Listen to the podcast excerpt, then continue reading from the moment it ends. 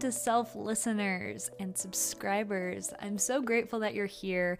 I'm so excited to be back on the mic this time in 2023.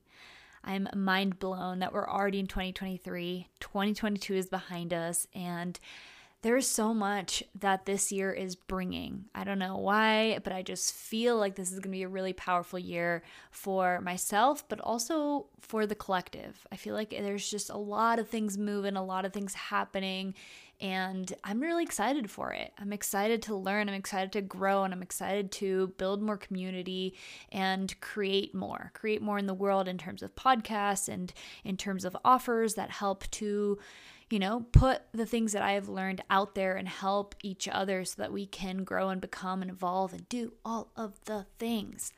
I'm very pumped and very excited.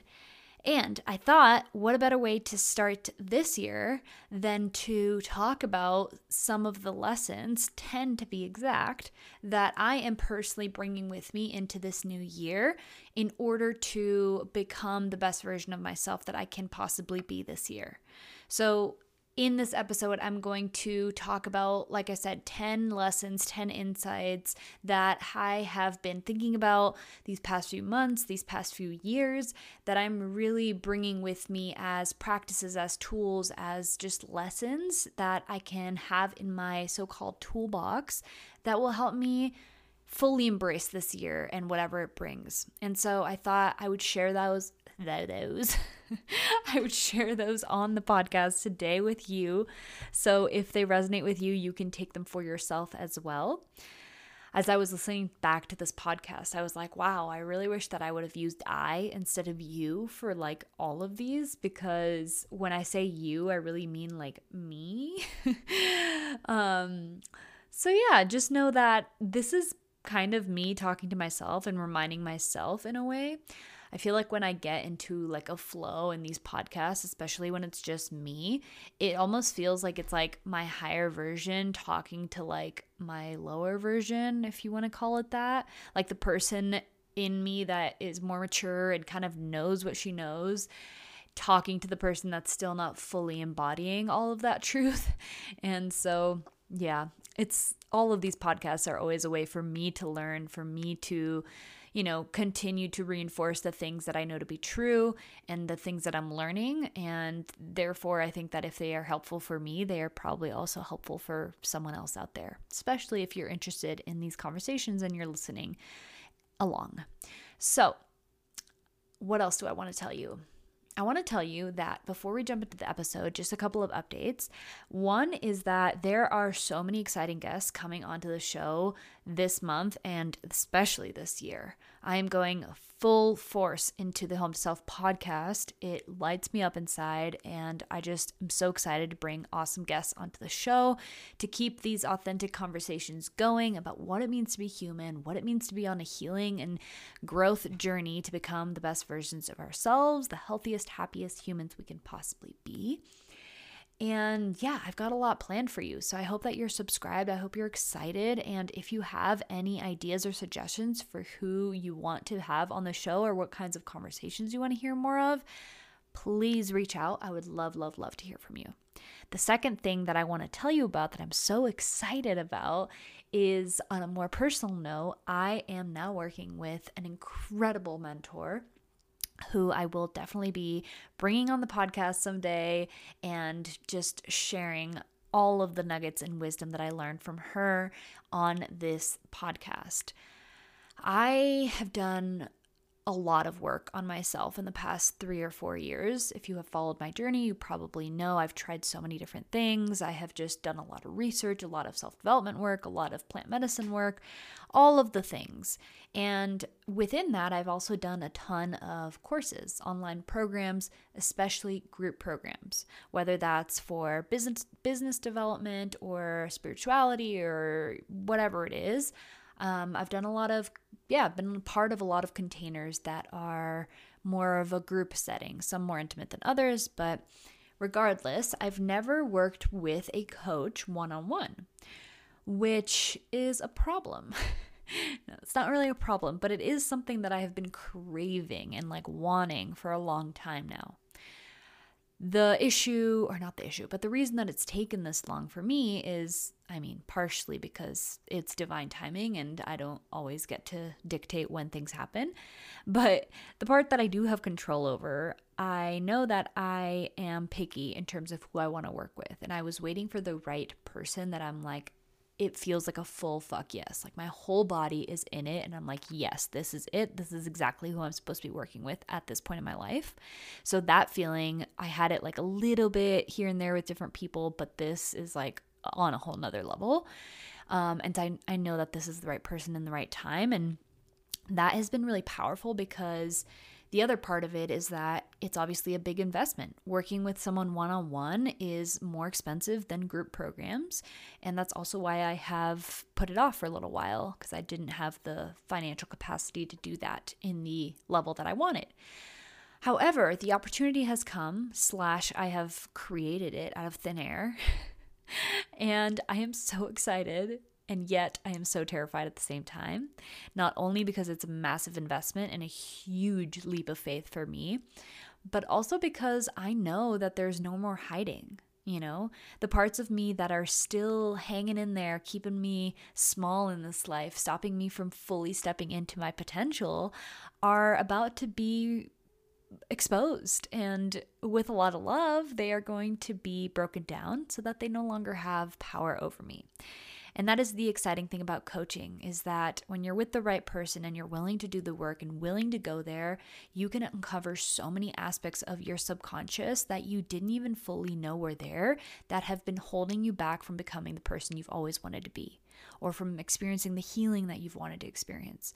And so I'm super, super, super excited, not only for myself and for everything that I'm going to experience, but mostly so that I can share it all with you because that's part of this podcast. I would say a majority of this podcast is me you know, going on this journey and sharing everything that I learn along the way, very humbly, hopefully, with you guys, so that we can all learn from it together and we can open this conversation, which I feel like there should be more of in the world.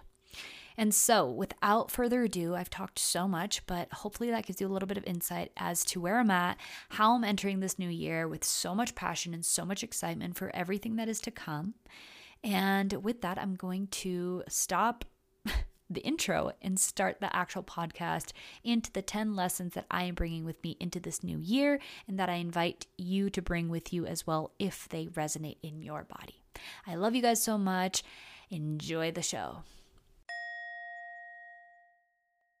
So, the first insight that I want to share with you guys is one that's a little bit more broad and definitely is going to be the theme of this year that I'm going to be breaking down into so with so much more detail but I just want to mention it briefly here as the first insight which is just the overall healing power of the mind. The human mind is a supercomputer. It's a supercomputer that we have barely tapped into. And what I specifically have realized over the past few months and more deeply over the past few days is that our minds have the ability to make us sick or to heal us, and everything in between. And that's why I think that our minds and our psyches are one of the scariest spaces to explore like, I don't know if you've heard of the darkness retreat that people are doing nowadays, but it's something that has definitely caught my attention, but I am afraid to go there now in my life. I know it's something I'll explore later on, but people say that it is scarier than ayahuasca or like some really intense psychedelic experience. And all it really is is going into a dark space, like completely pitch black dark where you can't even see your hand in front of your face for an extended period of time. So some people go for 3 days, some people go for 4, 5 or even a week. And you have no human interaction and you can't see anything and someone like drops off food, but other than that, I mean, you don't see light for multiple days. And it sounds so intense because it is, but if you think about it, there's no external substance that you're given. Like, you're not just you're not doing this crazy external thing like it just has to do with your inner world that you are exploring especially the space between your ears right everything that has to do with your head and your mind gets deeply looked at in a space like that and people say it's one of the craziest, scariest, hardest things to go through. But on the other side of that, it can also lead to the most insane breakthroughs and insights and learning about yourself and healing. And so it just goes to show how powerful our minds are. And I'm going to do another episode on this based on my own story that I've wanted to do for a while, but it's been really difficult to find the words to truly put it all into a nice, cohesive episode.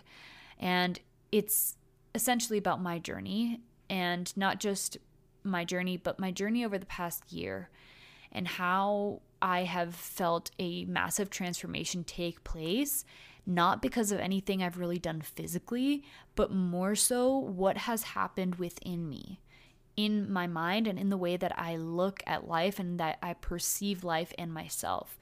That shift and the work that I have been studying and doing has dramatically shifted my life and how I feel and that is something that I really want to unpack on the podcast. I just am still trying to find the right words for it. But essentially, what this comes down to is just the power of our perception. Everything in life is perception, right? That's why two people can look at the same event or experience the same thing and have completely different internal experiences because of how they interpret what happened. And they even say that trauma is not what happened to you, it's how you perceived it. So, what happened within you as a result of what happened to you. And that just goes to show that if we address what is going on in our head and we shift our mindset, we have the ability to heal. And not just and not just that, it's like the healing piece is is really the piece that I want to expand on because I I it's like I knew I knew that our minds and our thoughts had such a powerful impact on our health. Like I knew that. Everyone talks about that. But I didn't know that. you know what I mean? Like it's one thing to just kind of like believe it and say it, but if you truly believed it, you would not let an unconscious negative limiting belief or thought slip by your awareness if you really knew the impact that it had. And recently, I've been getting into Joe Dispenza's work again.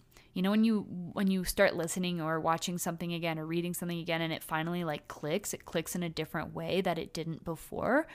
That is what's happening with me recently and Joe Dispenza's work is all about using the mind and the entering these deeply meditative states to physically change your body, your health and your life creating a new version of yourself using the power of the mind.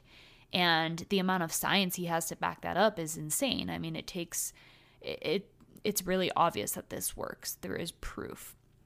And that paired with Peter Crone's work that I have studied extensively over the past year and a half, and the documentary Heal as well, have just completely shifted my approach to health and wellness. Because I don't want to sit here anymore and talk about what we should be eating because A, I don't think that there's one diet that fits everyone, and I truly believe that now. And B, I just think that it's scratching the surface of what is actually at the root cause of our dis ease, our lack of ease. Whether that's a chronic illness, or whether those are symptoms, or whether that is mental health issues, whatever that lack of ease is for you, I think that the deeper root cause has to do with our perception and what is going on in our mind and our bodies. And I think that the mind, I don't think, I know, I know so deeply that the mind, that the mind needs to be addressed and our thoughts and behaviors and how that's all influencing our health. And so that is really going to be my approach to life and to health and wellness moving forward. So that's all I'm going to say for that. I'm really excited to dive deeper into that topic because I could talk about it all day long. It's fascinating to me, and I've seen such a drastic change in my own body, my own life, and my own inner peace that I just can't not scream it from the rooftops. But let's move on for the sake of this episode. Okay, so the second insight and piece of advice that I saw on social media is don't do anything on autopilot. Don't do anything on autopilot. And that's a hard thing to do because mm, I want to say it's about 95% of our day we operate from autopilot, from the subconscious. We're not actually aware of what we're doing on a conscious level. Like if you think of driving to work or your morning routine or things that you just do every single day that have now become so deeply ingrained in your subconscious that you just do them automatically, right? You can be spacing off, you can be thinking about something else and your body is still doing the thing. Like it's still drying you off the same way brushing your teeth putting your makeup on like all these things that have just become ritual habitual. And yet that can also work against us. Because like any spiritual teacher will tell you life becomes better and you're you become healthier happier more successful all of the above when you live in the present moment, right? And the present moment, you know, we're always here. Like whether you like it or not, you are in the present moment at all points in your life. That's all that exists. However, our minds are usually somewhere else. They are either in the past, reminiscing about what happened, or, you know, thinking about what you wish would have happened, or projecting into the future, you know, what you think is going to come, you know, worrying about what might happen, whatever you have to do next, your to do list. Our minds are always somewhere else. Not always, but a lot of times our minds are somewhere else. And that not only makes life pass us by with, you know, really a lack of meaning, but it also just ruins our ability to become self aware and to create change in our lives. Because when we operate on autopilot, we are not fully present. Our awareness is not fully in the now, and we let things slip by our awareness that are the pieces that need to be changed in order to create change in our lives right? We're all here to become some better version of ourselves, to become a little bit better than the person we were yesterday. But if we are just repeating our lives, or most of our lives, every single day unconsciously, nothing is going to change or it's going to move very slowly. So I think that the power of trying to not live your lives on autopilot is massive because it has the potential to really make us aware of every little thing that we are doing so that not only are we giving it our fullest attention and therefore showing up fully. Like when t- people talk about showing up fully, it's showing up fully with your presence and your attention. Because whatever you give attention to, that is what you're putting your energy towards. And if your attention is about worrying about the future, that is where your energy is at. So you are not fully present for whatever it is that you are doing or saying in the moment. And if we take back our power, which is our attention, and we choose to operate from a place of presence, a place of full awareness in our lives, even in the mundane, especially in the mundane of our lives, we create the power to start to change, to act more intentionally, which creates a more intentional, more meaningful life overall. So, that is a really powerful thing and I hope you'll remember it. Don't do anything on autopilot or do the best you can with that, but that has a massive potential to change our lives and create change overall. Okay, number three silence and self inquiry are the most important tools for growth and healing. So, this one kind of has to do with the last one because if we're not on autopilot, like I said, we can be more self aware. And when we are self aware, we can be more curious of who we are and what we are doing. And this has to do with self inquiry because I think that self inquiry is like, it's absolutely necessary if we want to create change in our lives. Everything that we experience is a result of who we are being, right? And so, we are done living in a world where we think we need to change our circumstances in order to feel better or, you know, get the things that we want in life. We have started to shift collectively to understand deeply that if we want to change something in our lives, we have to look at ourselves, who we are being energetically, so that we can change how we are experiencing life and what we are receiving in life. And the most powerful tools that I have ever come across that are broad, but absolutely just cannot be ignored if you want to step into a new version of yourself, heal, grow, expand, whatever. It's silence and self inquiry. So, like I said, self inquiry is is self-awareness but with a sense of curiosity in terms of not only am I aware of what I'm doing, what I'm thinking, who I'm being, how I'm showing up, but I'm also asking questions to go deeper. And this is where journaling is one of my favorite ways to do that, to to self-inquire because you are able to physically put things onto paper, get them out of your head, and kind of put perspective, put some space between you and what you've written down so that you can analyze it, so that you can ask questions. It's almost like you are in dialogue with yourself and with all these different parts of ourselves. And yeah, just asking yourself questions about the things that show up in your life and especially your triggers. So, a trigger is really anything that causes some sort of emotional reaction within your body, whether that's positive or quote unquote negative. But anything that really triggers you, for the most part, they're going to be things that trigger us in a quote unquote negative way, right? So, something that upsets us or frustrates us or causes jealousy or anger or resentment or guilt or shame, any of those feelings that are that bubble up inside of us due to something that happens externally even though that that's not really the cause it's the cause is your perception of what's going on. But when something triggers us that is the moment that you get to inquire. Instead of again trying to be like trying to play the blame game of like oh this person did this and it, it made me feel this way. Okay if that is how you want to view the, the world and life then you have given away your power because you now have no say and no control over your own emotions if you think that someone else is causing you to feel any certain way. However, if you do choose to be a bigger person, even though it's hard, and say, you know what, yes, that person may have played a role and, you know, no one's perfect, everyone has their shit but I can't control anything they're doing. And knowing what I know about perception and that I create my own reality, what within me was triggered that made me feel this way? And those are the questions we need to start asking ourselves if we want to step deeper into this, you know, growth and expansion and healing.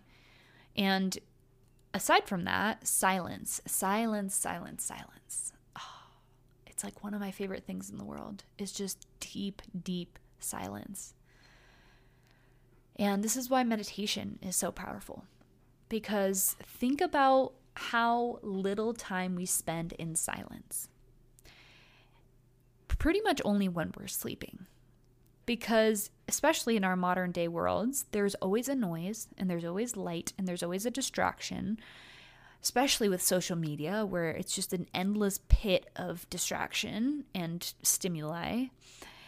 But even just in your actual life, like there's things everywhere. There's there's physical distractions, there's like visual distractions, there's noises, there's sounds, there's smells, there's everything. And all of this sensory input is constantly being filtered through our minds and creating meaning, right? And it's taking away again our most valuable asset which is our awareness. And if we don't balance all of that stimulus out with some silence every now and then, we start to feel overwhelmed and stressed and like chaotic on the inside. And that is also, again, what leads to dis ease in the body because your body is a reflection of how you feel. And so, finding stillness, finding silence to either just be with yourself and calm your nervous system down and just come back into this moment or to do some self inquiry where you are actually digging deep into your own psyche to figure out like where am I being trapped, what's holding me back, how am I getting upset, how am I getting in my own way, all these different questions that we can ask ourselves to get to know ourselves deeper. So you can kind of play with stillness and silence in these ways to either use it to inquire or just use it to calm your body down and find a deep deep sense of relaxation which is so vital to our well being, our mental health, our physical health, all of it. Not to mention, stillness is also the portal into our intuitive superpowers. Especially as women, we are so damn intuitive. Like, that is a characteristic of the feminine that is just really, really powerful. I mean, I think all humans are intuitive in some way, but I think women, particularly, are very psychic, very intuitive. They just have this sixth sense that is very strong if it is nurtured, right? If it's it's it's a muscle that needs to be trained, needs to be practiced. And stillness is our access point. When we quiet the noise of our minds, of our external reality of the environment around us, we are able to access the whispers of our soul. We are able to access the internal nudges of our intuition because they are very subtle. They're always there, but they are suppressed by all of the louder noise and the chaos and the turbulence that is going on all around us all of the time and even within us and within our own minds.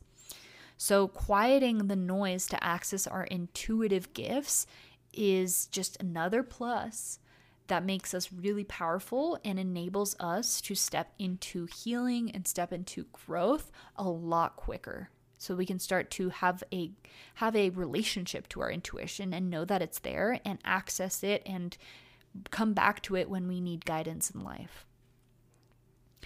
Okay. Number 4. The end goal of all of this work of all these things we do in the name of health and wellness, in my opinion, is playfulness. And safety is the prerequisite for play. So, again, I'm going to say this again. The end goal is playfulness, and safety is the prerequisite for play.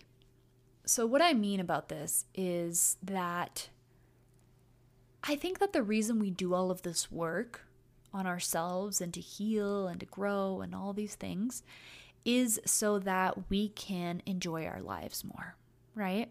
It's so that we can thrive instead of survive. It's so that we can be fully and unapologetically ourselves. And if you think about who we really are as humans, on the inside, there is an inner child. There's an inner child that loves to play, that is in wonder and awe and just amazed by this insane human playground that we call Earth. We are here to have fun at the end of the day. And that often gets forgotten when we get too serious about this healing work. And don't get me wrong, you know, this work, there's moments for it to be serious. You know, trauma is a very serious thing. There's there's just pieces that are a little bit more heavy and need to be taken a little bit more serious. However, sometimes we can get lost in the seriousness and feel like that is all that there is room for. And I'm raising my hand right now because this was me. I definitely took it too serious for a long time and it took a toll on my body. It took a toll on my health and my energy. And I lost the sense of play. And what I heard in an episode, a podcast episode I listened to recently, was that, you know, the people that where people say, like, oh, they grew up so fast. There's a lot of people like that. And I would say that I am one of those people that just like lost their sense of play and matured really quickly. And sometimes we think that, I don't know, we kind of make it sound like that's a good thing. But what I heard in this episode is that they grew up so fast because they had to. Because trauma, when trauma happens to us at a young age, even if it's not some like really complex trauma, but just like a little t trauma, like emotional neglect or whatever it is, the nervous system has to keep itself safe. The nervous system has to adapt to the way that you are perceiving your environment as unsafe at a young age when you don't know any better in order to keep you safe. It's a survival mechanism. Growing up so fast is a survival mechanism. And that's what's really important to note. And this isn't to say that we should shame ourselves for, you know, maturing so fast or growing up so fast or not being silly enough or whatever it is, because again, we adopted that way of being at a young age when we didn't know any better. And we were just trying to protect ourselves or our nervous system or some part of us was trying to protect ourselves by pushing down the playful, silly, you know, innocent little girl and having the more mature, like, have it all figured out, get your shit together kind of part of you to step up and take over. And so we have to have a lot of compassion for ourselves when we understand why these things happen the way that they do. But once we know better, we can do better. And that's what we're here to unlearn through all of this work. All of this meditation and, and um, breath work and self inquiry, plant medicines, whatever it is that helps you heal and grow and expand, that work is, in my opinion, there to create safety in your body to help you learn how to regulate your nervous system even when shit is hitting the fan all around you. Your inner world is yours to control, and therefore you can have say in how you feel. But it needs to be practiced, right? It has to become a safety not just of your mind. You can't just tell yourself you're safe. Your body has to feel safe. And that's why these somatic practices like yoga and meditation and breath work are really powerful for helping us to create safety in the body. And it's through safety in the body that we reach a level of playfulness, that we reach a level of feeling safe enough to be playful right? Because people who are too serious of the, all the time, it's because deep down they are afraid that if they let go and let themselves be silly, let themselves just be in the moment fully like a kid, that something is going to go wrong. Because either they feel like they need to be in control all the time because who else is going to be in control, or they feel like they will make a fool of themselves and someone will judge them. Something is keeping them from fully letting go and just playing the way that they would as a child. And so I really think that the end goal of all of this is not to just live this super serious, mature life where you have your shit together all the time and, like, you know, whatever, you're fully healed, if that's even a thing. I think it's so that we can come back to where we were when before life happened to us right? When we were kids and we didn't yet know about trauma, we didn't yet know about that something we could do is can be viewed as wrong or that we need to become someone in order to be worthy and loved. Like before we had any idea about all of this, we just were. We just were ourselves, our authentic selves, and we interacted with the world around us on a moment by moment basis and we were super, you know, excited about life and about everything that came into our awareness. We were curious, we asked questions, and we weren't putting filters on ourselves, thinking that, oh, that's a dumb question or I should I should know that already. We were just playing. We were just being. And that I think is the goal. It's like heal your shit so that you can get back to fully being you, being authentic, being playful, having fun. Why else did we come here? Why else do we do all this healing work? It's so that we can fully fucking enjoy our lives. And yeah, it's always going to have its ups and downs, but like if you are able to fully be there with all of it and not push it away or shame yourself, then life does become more fun and more enjoyable. And I have witnessed that firsthand. And I'm not fully there yet, obviously, but I have noticed the difference. And I have noticed myself, especially this year, becoming so much more playful, allowing myself to be more silly, dancing, and just doing things simply because they're fun and not because they have to have a purpose. Oh my God, the purpose piece is so huge. It's like we don't have time to not be doing something productive. That is the mentality of this like survival mode, and it fucking sucks it's like, what is the point? Like, why are you doing all this work if you're not going to enjoy yourself every once in a while? so let yourself play more. All right, I hope I can get through all of these because obviously I get very passionate. And okay, number five being witnessed fully. And I wrote fully in capital letters here on my notes because I mean it fully in terms of the light and the dark, the messiness and the beauty. Being witnessed fully is the intimate connection that feels so scary, yet is the most freeing feeling, what we crave most as human beings. So, this really comes down to connection, like true intimate connection, human to human, whether that's in partnership or with friends and family, hopefully everyone being witnessed fully is so interesting because it feels like the scariest thing in the world for people. Like, oh my gosh, if they see this shadow part of me, this part of me that I've been hiding my whole life that feels so shameful and that I just want to hide from the world, if they see that, they won't love me anymore or they'll judge me or I'll be like kicked out of the tribe. Whatever whatever that deep deep deep subconscious story is, it scares the shit out of us as humans to be fully seen. And yet and yet that is the key ingredient to true connection and true belonging. If you can find a tribe based on who you're being and how you are showing up in the world that allows you to truly be yourself authentically, and authentically doesn't just mean happy and carefree and perfect. It's quite the opposite. It's just letting yourself be how you are in the mo- in the moment. And the truth is that this human experience is fucking hard it's also beautiful, but it comes with the whole gamut, the whole like light part of being human and the dark parts. You know, the messy and the beautiful. It's all here. Whether you want to hide it and pretend it's not there or whether you're going to fully embrace it, we all go through our shit and we all go through our triumphs and our successes. And instead of hiding the darkness and shoving it away and pretending it's not there and showing up to your friends when they ask you how was your day and you just say oh it was a, it was all right instead of fu- fully going deep and being like you know what today was fucking hard and like i just need to break down for a moment like can you hold some space for me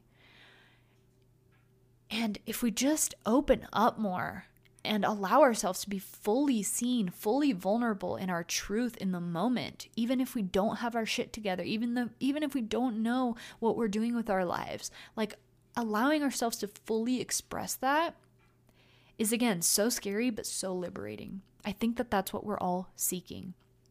And sometimes it requires you going first. You know? So obviously we have to use discernment in terms of who we trust with our fullest expression, but when we find even that one person that we know will love us no matter what, how can we practice slowly stepping deeper and deeper into showing ourselves fully, our true full colors in the moment, and see what that does to your relationships? Because from my experience, it has been so powerful to let myself go there. And again, I'm not fully there. I don't fully allow myself because and I mean I've I've touched moments where I fully allow myself, especially with my partner. I think that that is something I've really really grown in is is our relationship and just allowing myself to fully be me. And that's the beauty of an intimate relationship like that.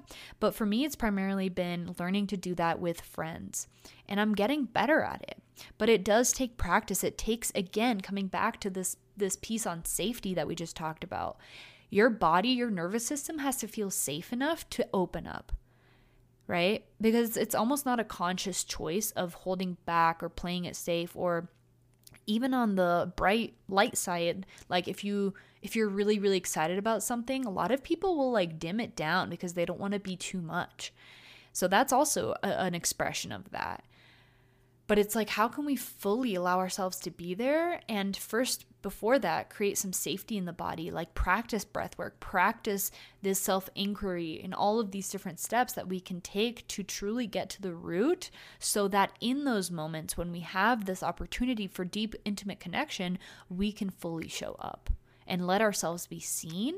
And that's what breeds connection because then you are giving the other person permission to fully open up as well. And when you both realize that you both have your version of shit, you both have your ups and downs, that is when the connection in the relationship becomes so much more deep and meaningful. Number six.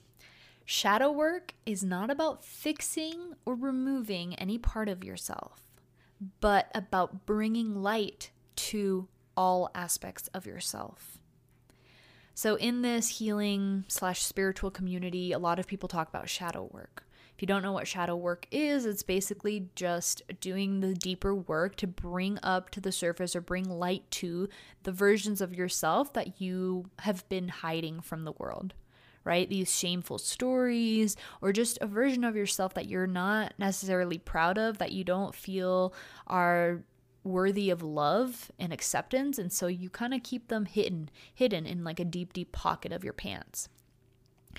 And a lot of times it can feel like shadow work is about you know destroying those parts of yourself or getting rid of them and making them not exist anymore healing them so they're not there anymore working through them and although there's pieces that you you know you can implement some pieces of that at the end of the day, I think that shadow work is mostly about bringing awareness, which is light, to that shadow part of yourself.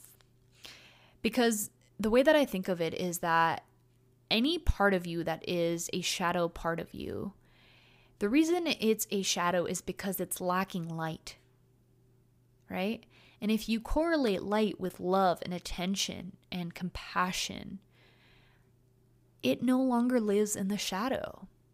It's like that quote about shame, where if you keep, what is, I forget exactly what the quote is, but basically, like, until you bring shame forward and bring awareness to it, like, it continues to have power over you.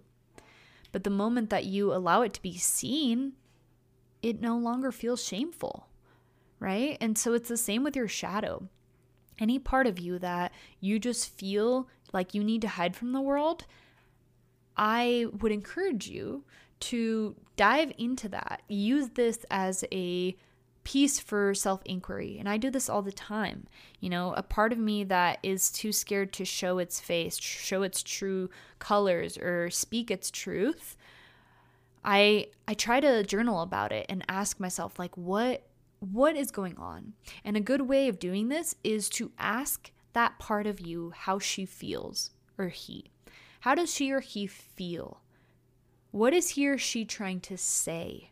Like, if your shadow had a voice and was asking for something, what do you think he or she would be asking for? Because, again, the only thing that your shadow needs is your attention. And your attention, your attention, not anyone else's. Because I think that this is the other part that we don't know or we don't recognize as often is that a lot of us are going around trying to validate ourselves based on the external things and people and other people's opinions, right? It's like, oh, if someone else says it's okay, then I feel fine bringing this part of myself out. But if not, like, or if that person says that, you know, that that's not okay, it's not okay to like that or whatever, then I will continue to hide. But no matter how many people approve of your quote unquote shadow, it is never going to feel good. It's never going to feel like it has truly been healed and integrated until you are the one that accepts it, until you are the one that gives it your love and attention. So, Love it with your attention, bring it to light, bring it to the surface, ask it what it needs, and show yourself some compassion, knowing that all of these parts of ourselves that we have deemed unlovable are traumas, are pieces of our psyche that we have learned not to not to love for some reason to try to keep ourselves safe in this world. All right, you guys. Number 7. Maybe we will get through these. I have faith. Okay, number seven is an interesting one, and it has to do with this book that I'm reading. And I just started, so I don't even have that much to say about this, but it has to do with the wild woman archetype. So this is for my females out there. But I think, I have a feeling, that this wild woman archetype is the missing ingredient for a healthy, fully alive woman. And the wild archetype is really exactly that. Whatever comes to mind when you think of the wild woman, there is truth to that, in my opinion. So, according to this book, this wild woman archetype has always been there, buried underneath this deep conditioning, trauma, like being a good girl and doing things right and not being too much or too loud there has always been this desire to be wild, to be free, to be unleashed, to run wild, you know, to just speak our truth and express fully. It's like this like inner wild woman that has lived there ever since humans were first here. There's always been this wild woman within all of us women. And over time, I think that this archetype, this wild woman within us, has been diminished. And so, in order to find our spark for life again, in order to feel expressed and free and liberated sexually and emotionally and physically, I think that some self inquiry has to be done once again. And in this book, she has a couple of questions that I wanted to share on the podcast because I found them to be really insightful. So, the first question is Where have you lost your soul voice?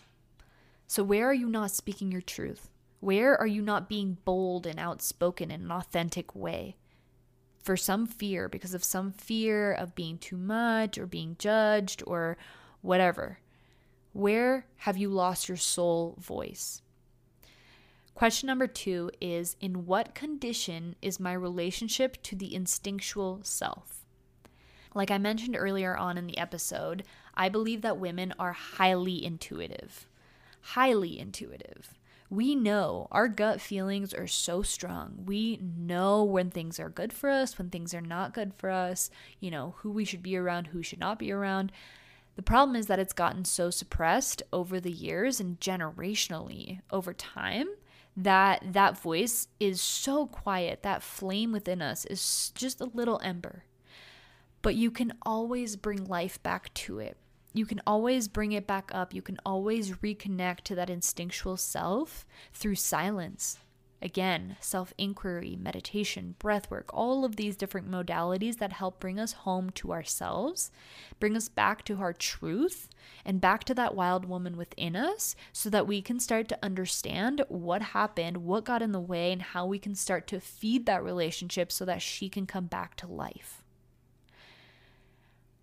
And the next question, very applicably, is how do I make life come alive again? How do I make life come alive again? This alive piece is really powerful. I think that that hits the nail on the head because a lot of women will say that they just don't feel like they are fully living, right? That their life has just become kind of dull and boring, routine like, and they've just lost their sense of passion and purpose. And when we think of life coming alive again, what does that evoke within you? What do you think of? What feelings come through? Because for me, it's feelings of playfulness, dancing, you know, wearing different outfits and costumes, getting dressed up, putting makeup on, or not wearing makeup at all, running with my feet in the sand or in the dirt, connecting to nature, singing, dancing, you know, uh, connecting with other people. There's just so many things that make life really rich and meaningful. And I think that is a very good indicator as to where we can make life come alive again and help our wild woman come to life again, the woman within us. And then the last question is where has the wild woman gone to? Where has she gone to? At what age do you feel like she was tamed? And the book Untamed by Glennon Doyle is also just a book that I need to add in here because it fits so well with this topic. And it just explains through so many beautiful and amazing stories about how women have been tamed over the years, right? Our wild woman has been deemed dangerous and bad and crazy and psychic and witch like. And so, over the years, generationally, we have suppressed that part of us and we have tried to fit the societal mold of who we should be. And on the inside, we feel dead. There's just a lack of life, a lack of passion, a like, lack of excitement that I think we are all craving to some extent. So these questions are really powerful to start to investigate. Where has the wild woman gone and how can I bring her back to life? Because only you can do that. Number eight, I wrote attractiveness is an energy. It comes from humble confidence, a deep trust in self, and not just focusing on appearance or what we say or do. So, I don't know if attractiveness is exactly the right word, but we're just going to go with it because I don't know what other word I would use. But it's really just this magnetism that we feel towards certain people, right? People who exude this like radiant energy, who are really confident in who they are, but not from an arrogant way. I think that when you start doing this work and start connecting more to like the energetic space and vibration and all that stuff, you really quickly can notice which people are simply acting confident and which people are truly confident. And that is a difference that is pretty obvious to me at this point in my life. But when someone is truly confident because they know who they are, because they've done the work to heal the shit that has gotten in the way and made them project in wonky ways. When someone is confident because they have walked the talk, because they are an embodiment of what they say and do, that is very sexy. It's sexy, it's attractive, it's beautiful, and it's magnetizing. And I used to think because what that's what we're taught in the society that attractiveness, sexiness, all of these qualities that we're all craving in some way come from how we look or what we say or what we do. Primarily how we look, right? And it just could not be further from the truth.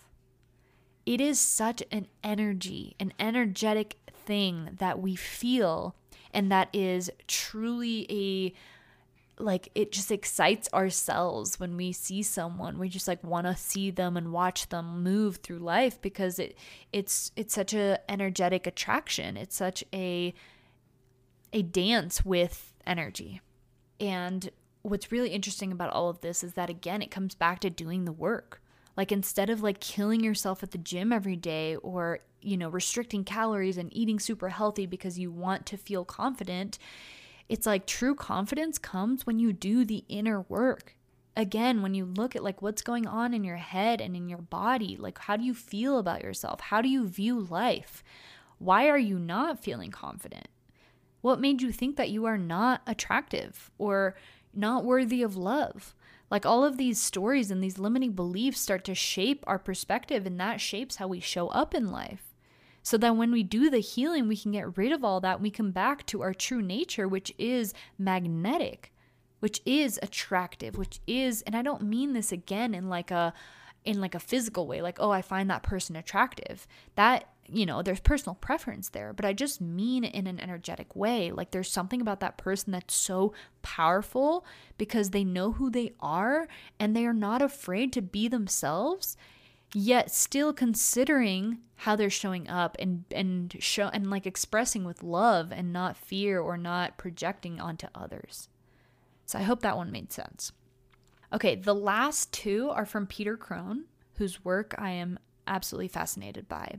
And the first one has to do with addiction, any kind of addiction, whether that's clothes, social media, drugs, alcohol, relationships, whatever it is. And it says you can never get enough of something that almost works. You can never get enough of something that almost works. Oh my gosh, this quote, I'm just like, whoa, little mind blow emoji because it sums up addiction in such a concise way that is just so powerful. Because if you think of an addiction, let's talk about social media because that's an addiction that I think a lot of us suffer from without even, I think a lot of us are in denial about it, but like it's made to be addicting, right? If you ever watched The Social Dilemma, you know that social media is made to be addicting. That your your attention, your awareness is their product. And so the more that they can keep you hooked, the more that they are winning and making money. And so, yeah, it's meant to be addicting. And the problem is that you can never get enough of something that almost works. Every time that we are feeding an addiction or, or you know, reaching for something that makes us feel better, we are doing that because we want to move away from pain and towards pleasure. That is just a natural human instinct. And everything in the realm of addiction, even if it's like hard drugs, in that moment someone is is suffering, whether it's like deep suffering or whether it's just mild discomfort, in like the case of social media probably, we want to distract from those uncomfortable feelings, those painful feelings, and we want to reach towards something that is going to take our mind away from the pain, away from the discomfort, and give us a sense of pleasure. Some some sort of dopamine hit, which social media gives us. Right? And so the goal with reaching for whatever the addiction is, is to relieve discomfort or pain or suffering. The problem, the reason why it doesn't work at fully doing that forever, is because you can never get enough of something that almost works. It almost works, right? In the moment, drugs definitely can make you feel happier and blissful and like, you know, all your problems are suddenly gone. But then it comes back, and usually it comes back even worse. Same with social media. When we distract ourselves and start scrolling because we don't want to feel the heavy emotions that we feel, it might help for a little while. You might forget about it for a moment or two, but energy can't be created nor destroyed. It's still in you. Emotions are energy in motion, right? So it's just getting bottled up within you. And at some point, it's going to explode. At some point, it's going to come out and you're going to feel like shit. And so it's not actually doing the job that we think it's doing. And that is the problem with addictions. Right? And so, again, all of this, just like all the other ones, comes back to doing the inner work. Whatever that is for you, you know, I think that's a really broad statement, but there's just whatever helps you truly get to know yourself and heal the things that are getting in the way. Feel your emotions, work through your traumas, work through the energetic blocks in your body, talk to people, connect these things that actually help us fix the problem, but they're not quick fixes, and that's why they're not as attractive. They're not as exciting. But that is what's truly going to make the difference, unlike these quick fixes, these little reaches for dopamine. All right, you guys, we've made it to the last one. The last one is also a quote by Peter Crone. And it says, We are masterpieces and works in progress at the same time. And I thought this was a beautiful one to end with because after all of this that we've just talked about, what's most important to remember is that all of us are both masterpieces. We are divine creations of God or source or universe, whatever you want to call it. You know, we're we're quote unquote perfect. I don't like the word perfect because it's subjective, but like we are inherently good. We are intelligent beings. We have supercomputer minds. We are capable of extraordinary things. And we are divine in every sense of the word. And yet, we are also works in progress at the same time. We are still human. We still make mistakes. We still have our shadows. We still fuck up. You know, we still have shame. We still have things we need to work through. We're still not where we all want to be. Can you hold both of those at the same time? Can you treat yourself both as human, meaning you don't shame yourself, meaning you don't you're not so hard on yourself, meaning you understand when you mess up that you are only human, that you're still learning, that you don't know all the answers, that it takes some trial and error before you figure things out. Can you can you hold that? Can you hold space for that piece of your humanity while also not forgetting your divinity? Don't forget that you are a creation of source, that you are divine, that you're literally the fact that you are breathing and your heart is beating on its own is a miracle. Like, don't forget that. You know, don't forget the power that we each hold as human beings simply for being alive, the potential that we have. Like, that cannot go forgotten. So, can we hold both of those duality can we bring them together and understand that we are both at the same time? We are masterpieces and works in progress at the same time. And that's what makes life fun. If we were perfect, if we were just gods, like there'd be nothing to work through. You wouldn't have anything to compare your life to. Like all if it was just highs, you would have it wouldn't feel like a high because you would have no lows to compare it to, right? You'd have nothing to work for. And if we were just human and just, you know, lost little humans with no divinity, you know, that would have its own problems, or not problems, but it would also just not be fun, which we all know. And so it's like we, we can be both. We are both. And can we hold space for both parts of ourselves is really what it all comes down to. Like, let's have fun. Let's realize that we're human, that we're going to mess up, that we don't know all everything.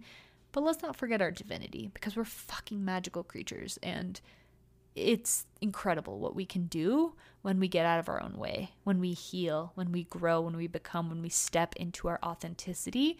We can literally create whatever we want. So, with all of that, I hope that you have enjoyed this episode, these 10 insights to bring with you into the new year. Hold these close, implement them in whatever way you see fit, so that we can together as community step into this new year more empowered, more willing and able and open to doing the work on ourselves so that we can heal ourselves and therefore heal the planet and really just create a new world that our hearts know is possible. So, I love you all so much. I'm so excited for this new year. I have so many amazing episodes planned for you. So, if you haven't already, please click the subscribe button. And if you have a couple minutes, I would absolutely love it if you left me a rating and review. It only takes like two minutes and it means the world to me. So, thank you so much for being here. I love you, and we will talk soon. Bye.